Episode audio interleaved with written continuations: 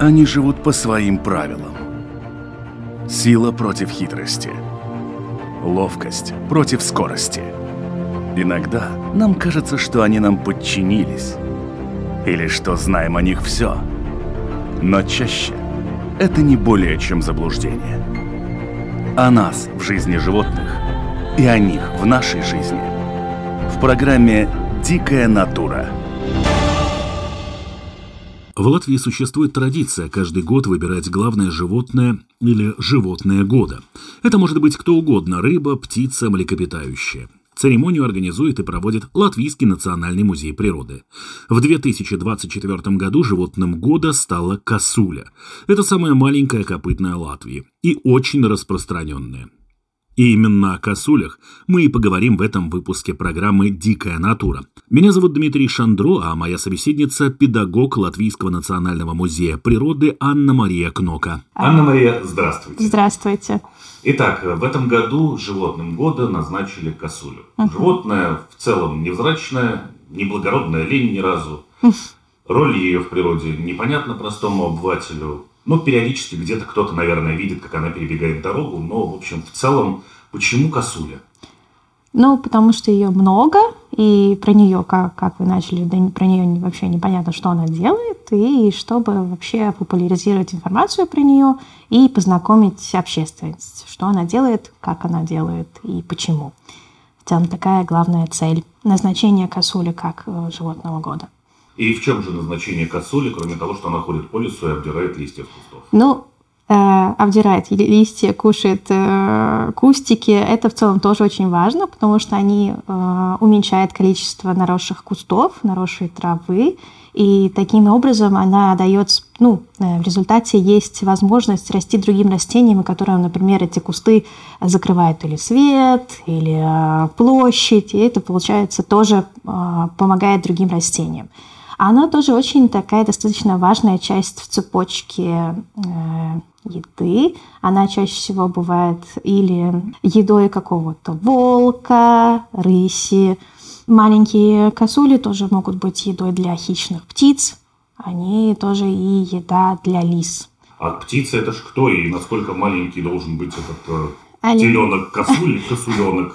Маленький косуль, если так смотреть, он достаточно маленький, и он на первые три недели своей жизни находится на одном месте, и он может, его может съесть э, большого размера орланы, филины, но ну, большого размера хищные птицы. Ясно. То есть, в общем, э, самые крупные. Самые хищные крупные птицы, хищные птицы. Представляют для косуленка некую опасность. Да, ну, с одной стороны, не хочу соврать, как часто это происходит, потому что у э, маленьких косуль у них э, в первые недели своей жизни нету практически запаха, и из-за этого их э, не находят эти хищные животные. Но если они на него натыкаются, ну, они не откажутся от возможного обеда или ужина. А время, когда появляется потомство у косуль, оно когда? Потому что вот сейчас, например, вот только закончился сезон охоты на кабанов, и в том числе потому, что как раз-таки сейчас начинается тот момент, когда самки беременные, и, и в общем, и у оленей тоже у кого-то угу. готовятся к тому, чтобы дать потомство. Что с косулями? А, они появляются в начале лета, если так смотреть.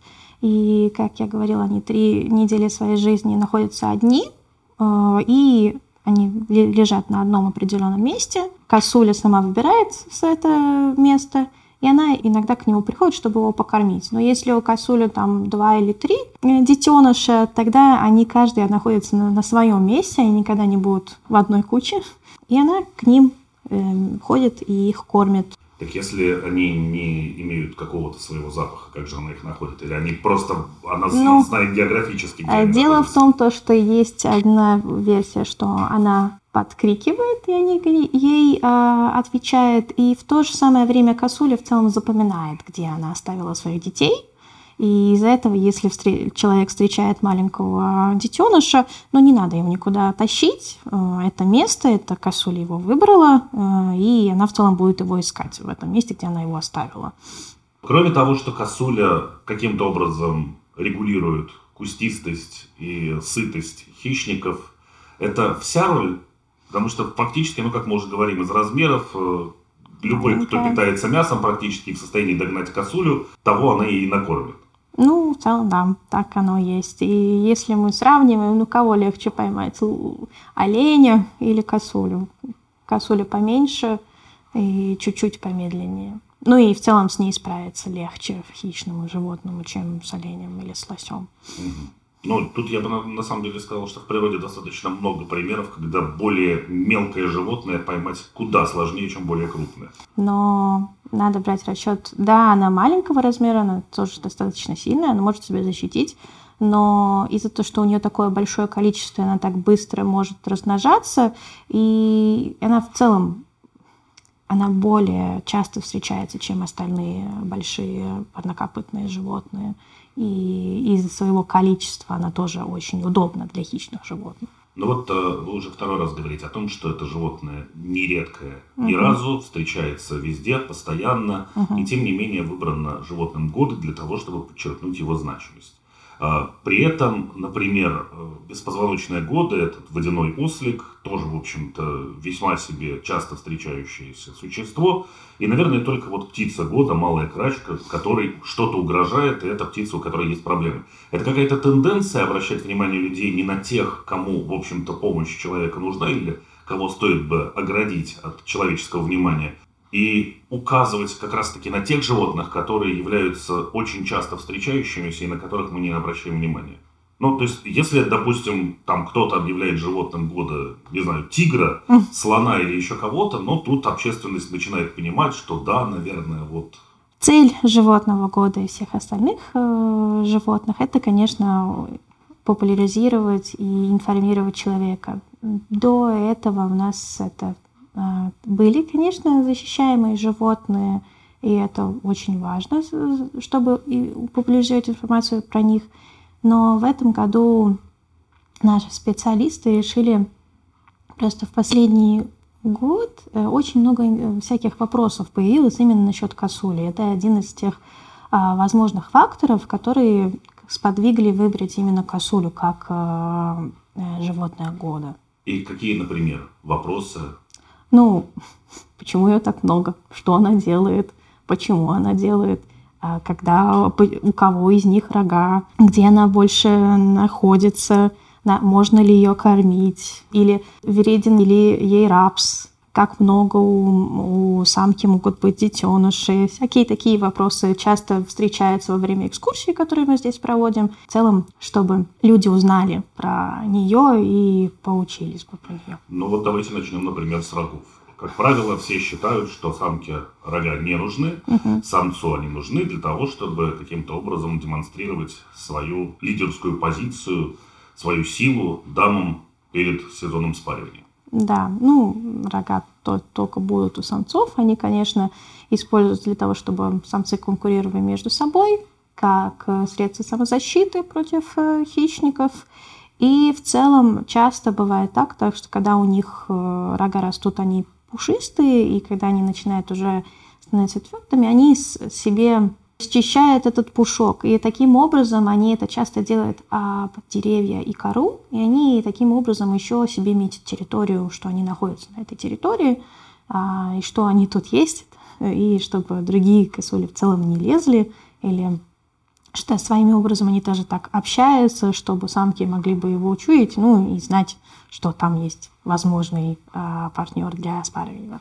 Так, а самки для самозащиты и для защиты потомства рога не нужны? А, ну, они все равно считают, достаточно сильные, у них очень достаточно острые но копытца, они достаточно сильно могут передними копытами ударить и задними копытами. А, и в целом э, самки во время зимы, они могут и собраться в небольшое стадо, и они в целом за друг другом присматривают. Они так вот берут количество, если так смотреть. Толпа безоружных зверей. Но нельзя сказать, что безоружные. У них есть копыта, они достаточно сильно могут ими ударить. Так что э, нельзя сказать. И в целом, э, конечно, у косуль первая реакция, если ситуация какого-то стресса или она а это они пытаются убежать. Это их первая реакция. И чаще всего у них получается, но иногда, если животное или каким-то образом ранено, или оно не полностью здорово, тогда ее могут поймать и, и съесть. Вы упоминали тему того же рапса.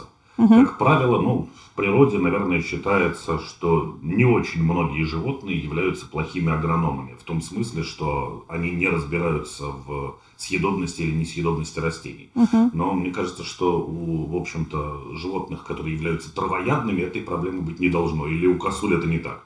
Чаще всего косули, конечно, понимают, что они могут есть, что они не могут есть. Но есть иногда такие случаи, что или в какой-то период был голодание, или она каким-то образом не совсем ум, умная выросла, она может попытаться и съесть рапс. Но почему им не надо было бы это делать? Потому что рапс а, для них, можно сказать, очень не полезен и может даже достигнуть качества яда, потому что съев его, у них появляется реакция, что они от него отравляются, и у них достаточно летальный исход э, после съедения рапса. Это не так, когда, например, лось съедает ферментированные яблоки, ему весело, но он-то может там через несколько часов встать и идти дальше. Кстати, о ферментированных яблоках. Очень неоднократно были предупреждения. Сейчас, конечно, далеко не сезон яблок. Угу. Сейчас у нас февраль, угу. но сезон все равно будет.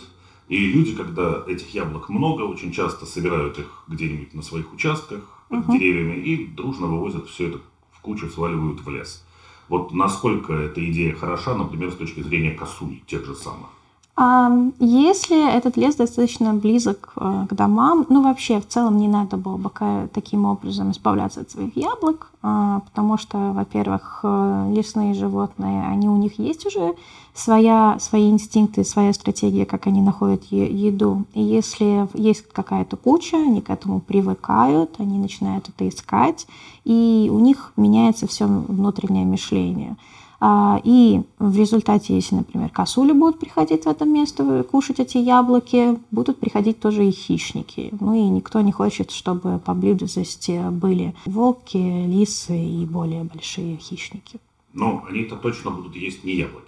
Ну да, они будут кушать эти, этих косуль, но в целом это, ну, как сказать, это не, не хорошо с точки зрения того, что это меняет поведение животного. А нужно ли хорошо, вот в какие-то там лютые морозы все время обсуждается подкармливание животных, подкармливание птиц и так далее, и так далее. И особенно это касается, конечно же, птиц, где говорят, что если вы начали кого-то кормить, то продолжайте кормить до тех пор, пока не закончится там, допустим, сезон зимнего кормления. Вот что касается косули, ведь периодически и те же охотники развозят какие-то тюки с сеном еще куда-то. Ну, это охотники. Лучше так не делать, потому что я говорю как как попугай, а, просто беря в расчет, что косули, они, ну, другие парнокопытные животные, они выбирают достаточно разные рационы. Если они привыкнут кушать только одно, например, это сено или яблоки, это может поменять их тоже, ну, как я говорила, как и поведение, и тоже вообще и желудок, потому что у них желудок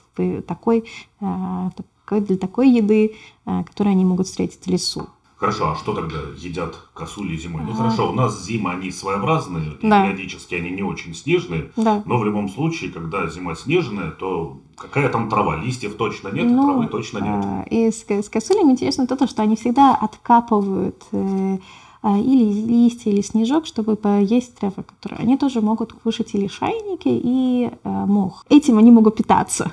Очень часто как раз это касается и достаточно простых животных, тех же ежей, ужей, еще кого-то. Все про них все знают, но периодически, когда кто-то начинает рассказывать какие-то народные знания о каких-то животных, становится, мягко говоря, не по себе. Угу.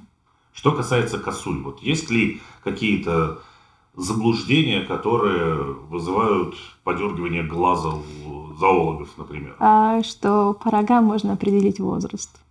Э, косули. А в целом это невозможно. Это тогда нечестно по отношению самок. У них нет врагов, как вы определяете возраст. А у женщин не принято определять возраст. ну да, это, конечно, неприлично. Никогда не спрашиваю косулю ее возраст, но э, это вот э, что, что мне кажется достаточно неправильно. Почему можно определить возраст? Это смотря по их зубам, насколько они стерты. Они... Что-то мне подсказывает, что зубы она не покажет. Она не покажет, но э, если это животное или каким-то образом ушло в мир иной, чаще всего, когда находят, проверяет и возраст, смотря по зубам. Что еще иногда подергивает глаз, это когда говорят, что это косуля жена оленя или лося. Есть некоторые такие ситуации. И то, что это вот просто маленький олень, детеныш оленя, а нет косуля сама по себе. У косули есть и самки, и самцы, и детеныш. Они, в принципе, похожи, косуля mm. на детеныша оленя? Вот их можно спутать? Не совсем. У косули чуть-чуть другая форма, и у косули есть такое, как можно сказать, зеркальце. Это у них под хвостом есть такое белое пятно, пятнышко, которое называется, называют зеркальцем. Э, у оленят такого нет. Э, вы упомянули, что по рогам нельзя определить возраст. Ну, по крайней мере, потому что у самок рогов нет. Угу. А, а у самцов можно определить по рогам возраст? Они же есть у всех самцов? Ну, да, но возраст не определишь, потому что, во-первых, у каждого будет разные рога, и у каждого самца будут свои индивидуальные рога, и они падают если у них есть период, когда у них рогов нет. В целом это тоже фактор, почему по, по рогам не определяется. Когда, ну, единственный момент, когда, может быть, можно понять, что самец очень молодой, когда в первый год жизни у них тоже начинают расти рога, и чаще всего эти рожки, у них не будет много веток. У них так будет такая одно полежка маленькая, и они тоже они вот э, теряют свой пушок, становятся твердыми и падают. На следующий год у них уже эти э, будут более веточные эти рога. Может быть, это, вот этот, в этот момент можно сказать, о, у него нету веточек, значит, он такой совсем молодой самец. Но в месяцах, годах не скажешь. Ясно. То есть, учитывая, что, в общем-то, и собратья косули тоже рога сбрасывают периодически, да. то можно определить только возраст самих рогов с угу. момента того, когда они начали расти. Ну да. Баталии среди косуль, ну, среди там крупных рогатых, понятно, это всегда в лесу целое представление угу. светошумовое. Что касается косуль, насколько они дуэлянты, отчаянные, не отчаянные, и у тех же оленей случаются достаточно ну, может быть, не часто, но все-таки регулярно, ситуация, когда рога сцепляются, и самцы, в общем-то, не выигрывает в итоге никто. А, сразу скажу, что сама я не наблюдала такие баталии между э, самцами косуль, что мне кажется совсем смешно, когда именно самцы между собой соревнуются, что они на себя, на друг друга лают. Лают такая, как осипшая собака. Они могут попытаться поранить друг друга рожками, но мне кажется, что это, по моему мнению, их форма их рогов не, не совсем им позволяет сцепиться, потому что они не настолько э, ветвистые, как у оленей и как у лосей. Они поменьше, они более такие прямые, можно сказать, и сцепиться у них достаточно проблематично. Но это мое мнение.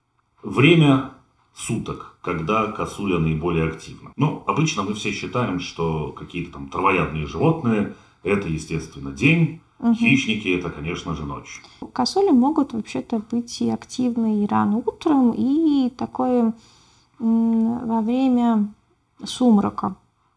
И могут в это время быть активны, конечно, они и по вечерам могут быть активны. Все зависит от э, периода года, да, зимой они так более осторожны под вечер, чтобы их было намного сложно найти. А, но почему они не совсем плохо себя чувствуют в сумраке? Потому что у них э, очень интересного формы зрачок. У них не будет круглый, как у нас, он у них прямоугольный. Они очень видят очень э, широко. Из-за этого как бы они себя достаточно хорошо чувствуют в сумраке.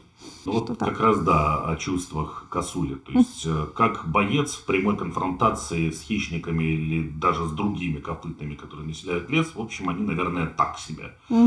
С кабаном однозначно косули не справится никогда. Какие органы у косули наиболее развиты, на что она полагается? Это зрение, это слух. И нюх насколько хорошо слышит, нюхает и видит косуля. Если мы берем в расчет, например, если человек находит маленького детеныша, косуля, пока он, она в целом слышит, что с ее детенышем рядом есть человек, и она в целом не будет подходить к этому детенышу, даже если там этот человек на где-то 20-30 метров отошел от него.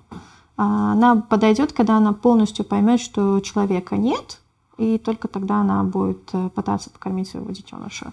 То есть здесь мы можем сразу же тоже предостеречь, в общем, сердобольных наших гуляющих по лесу что если вы где-то нашли где-то в высокой траве лежащего детеныша косули, угу. да неважно кого, то не стоит отходить и пытаться убедиться, что мама его не бросила. Да, можно просто спокойно его оставить и идти по своим делам и надеяться, в целом чаще всего надеяться того, что к этому детенышу мать подойдет. Если, например, э, вы придете на следующий день, и этот детеныш такой слабый, непокормленный, такой э, более худой стал, тогда это может уже показать на то, что что-то с матерью случилось. Но если с ним все в порядке, если его нету на этом месте больше, тогда значит, что мама пришла за ним и увела его в другое место, если он достаточно большого возраста, чтобы уже куда-то перемещаться. Что, Но да. вполне может быть, что пришла и не мама, в любом случае мы этого уже не узнаем. Мы этого уже не узнаем, да. Но в любом случае, то есть если детеныш выглядит сытым, здоровым, и вполне себе активным, ну, насколько может быть детеныш, который лежит на да, месте, да. то не надо проявлять о нем излишнюю заботу и да. дайте природе самой каким-то образом решать. Да. Это так же, как с рядом ветеринаров мы когда говорили по поводу спасения всевозможных детенышей, что здесь есть еще и такой небольшой этический момент, что когда вы спасли детеныша косули, вы только что оставили голодным детеныша, например, волка. Это вполне логичные. Ну, в общем-то, логичная это ситуация. логичная ситуация. Это в целом все в природе происходит, как оно должно при, при, происходить. И всегда есть этот термин естественный отбор. Если в целом мама не была, если детенышу ну, не повезло с местом, где его мама оставила, а, тогда повезло детенышу волка. Ну или если мама уже такая более опытная, она знает места, которые такие более спокойные, более надежные, тогда в целом э, она достаточно хорошая мать, и возможно, что ее детеныш достигнет э, взрослого возраста. Ну, то есть в любом случае есть такое понятие, как цепочка питания, и как только мы вырываем какое-то звено, мы, в общем, сеем хаос, а не добро в мире. Ну да, это вполне вероятно. Ну, это, это такое и есть. Что еще интересно, если, например, э, косуля, как самцы сбрасывают эти рога, рога тоже достаточно важны для других животных, потому что рога, они не просто вкапываются в землю и пропадают, их кто-то может найти и съесть, например, белки, мыши, крысы. Э, это для них э, источник кальция.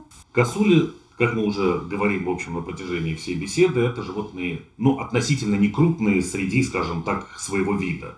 А, как правило, бывает так, что животные некрупные растут чуть быстрее, чем их более крупные сородичи, но при этом живут, в общем, тоже меньше, поскольку все значительно более стремительно в их жизни происходит. Косуля в этом плане чем-то отличается?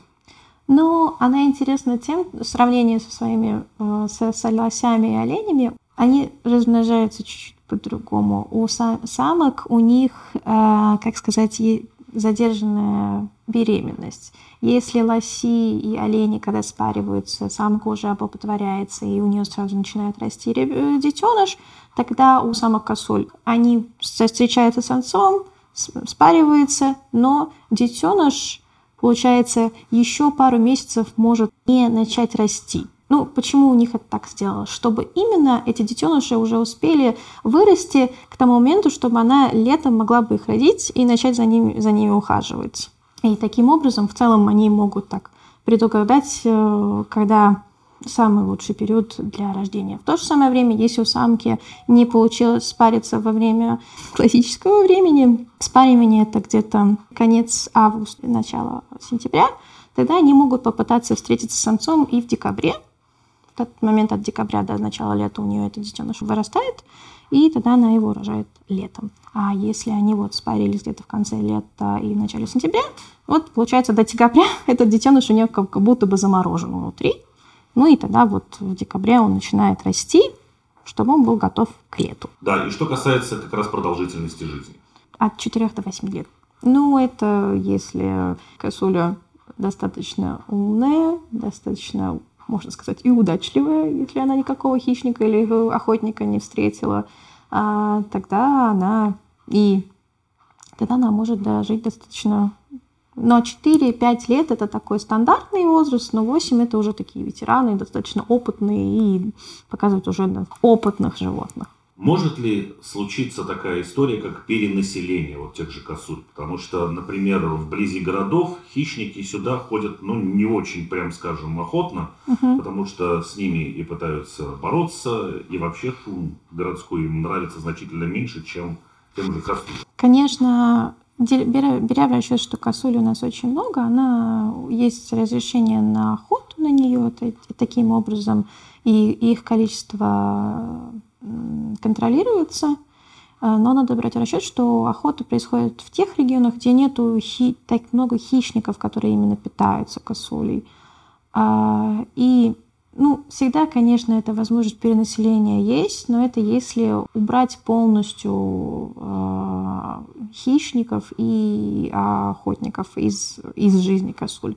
Ну, то есть, если не хищники и не охотники, угу. вот если совсем этот фактор убрать, то тогда это возможно. Да. В чем заключается главная сила, наверное, косуль, если взять их по сравнению с их другими собратьями, с теми же оленями? По факту они в лесу делают, ну, в общем-то, одно и то же. Да. Если мы убираем, например, из природы косуль, вот исчезли они. Ну, получается меньше еды для хищников, конечно, в то же самое время а, меньше конкуренции для оленей и лосей, но в то же самое время, как я говорила вначале, ну, олени и лоси не совсем справятся со всем контролированием вырастания растительности и кустов. И в то же самое время тогда хищники уже будут больше смотреть именно на этих больших животных. Им будет еще больше угрожать опасность, чем сейчас. Но так э, сила косули, их количество, их много. Одна косуля пропадет, вторая косуля пропадет, э, все равно вид э, будет продолжаться и в целом не не будет чувствовать себя плохо в нашем регионе. Ну, то есть мы можем сказать, что сила животного 2024 года в его заурядности и в его количестве. Ну, нельзя сказать, что оно заурядное. Но сила точно в его количестве и в, в, в его стратегии размножения и поведения. Ясно. Большое спасибо, Анна-Мария, за рассказ. Будем надеяться, что, опять же, мы просто чуть больше обратим внимание на какие-то совершенно обыденные вещи и будем больше ценить то, что у нас есть, а не плакать по тому, чего у нас больше нет. Нет, ну, конечно, надо э, смотреть то, что у нас нет, но и надо смотреть за, животными, которые защи, защищаемы, и про них надо рассказывать. Но и тоже можно и порадоваться того, что у нас много, и если есть, э, если и надо тоже рассказывать про то, а, что мы так часто можем увидеть и встретить. До того, чтобы это не дошло до того момента, что у нас этого нет, и мы про него ничего не знаем, потому что не, э, не интересовались перед этим. Всего доброго. Всего доброго. Они живут по своим правилам. Сила против хитрости. Ловкость против скорости. Иногда нам кажется, что они нам подчинились. Или что знаем о них все. Но чаще это не более чем заблуждение. О нас в жизни животных и о них в нашей жизни. В программе «Дикая натура»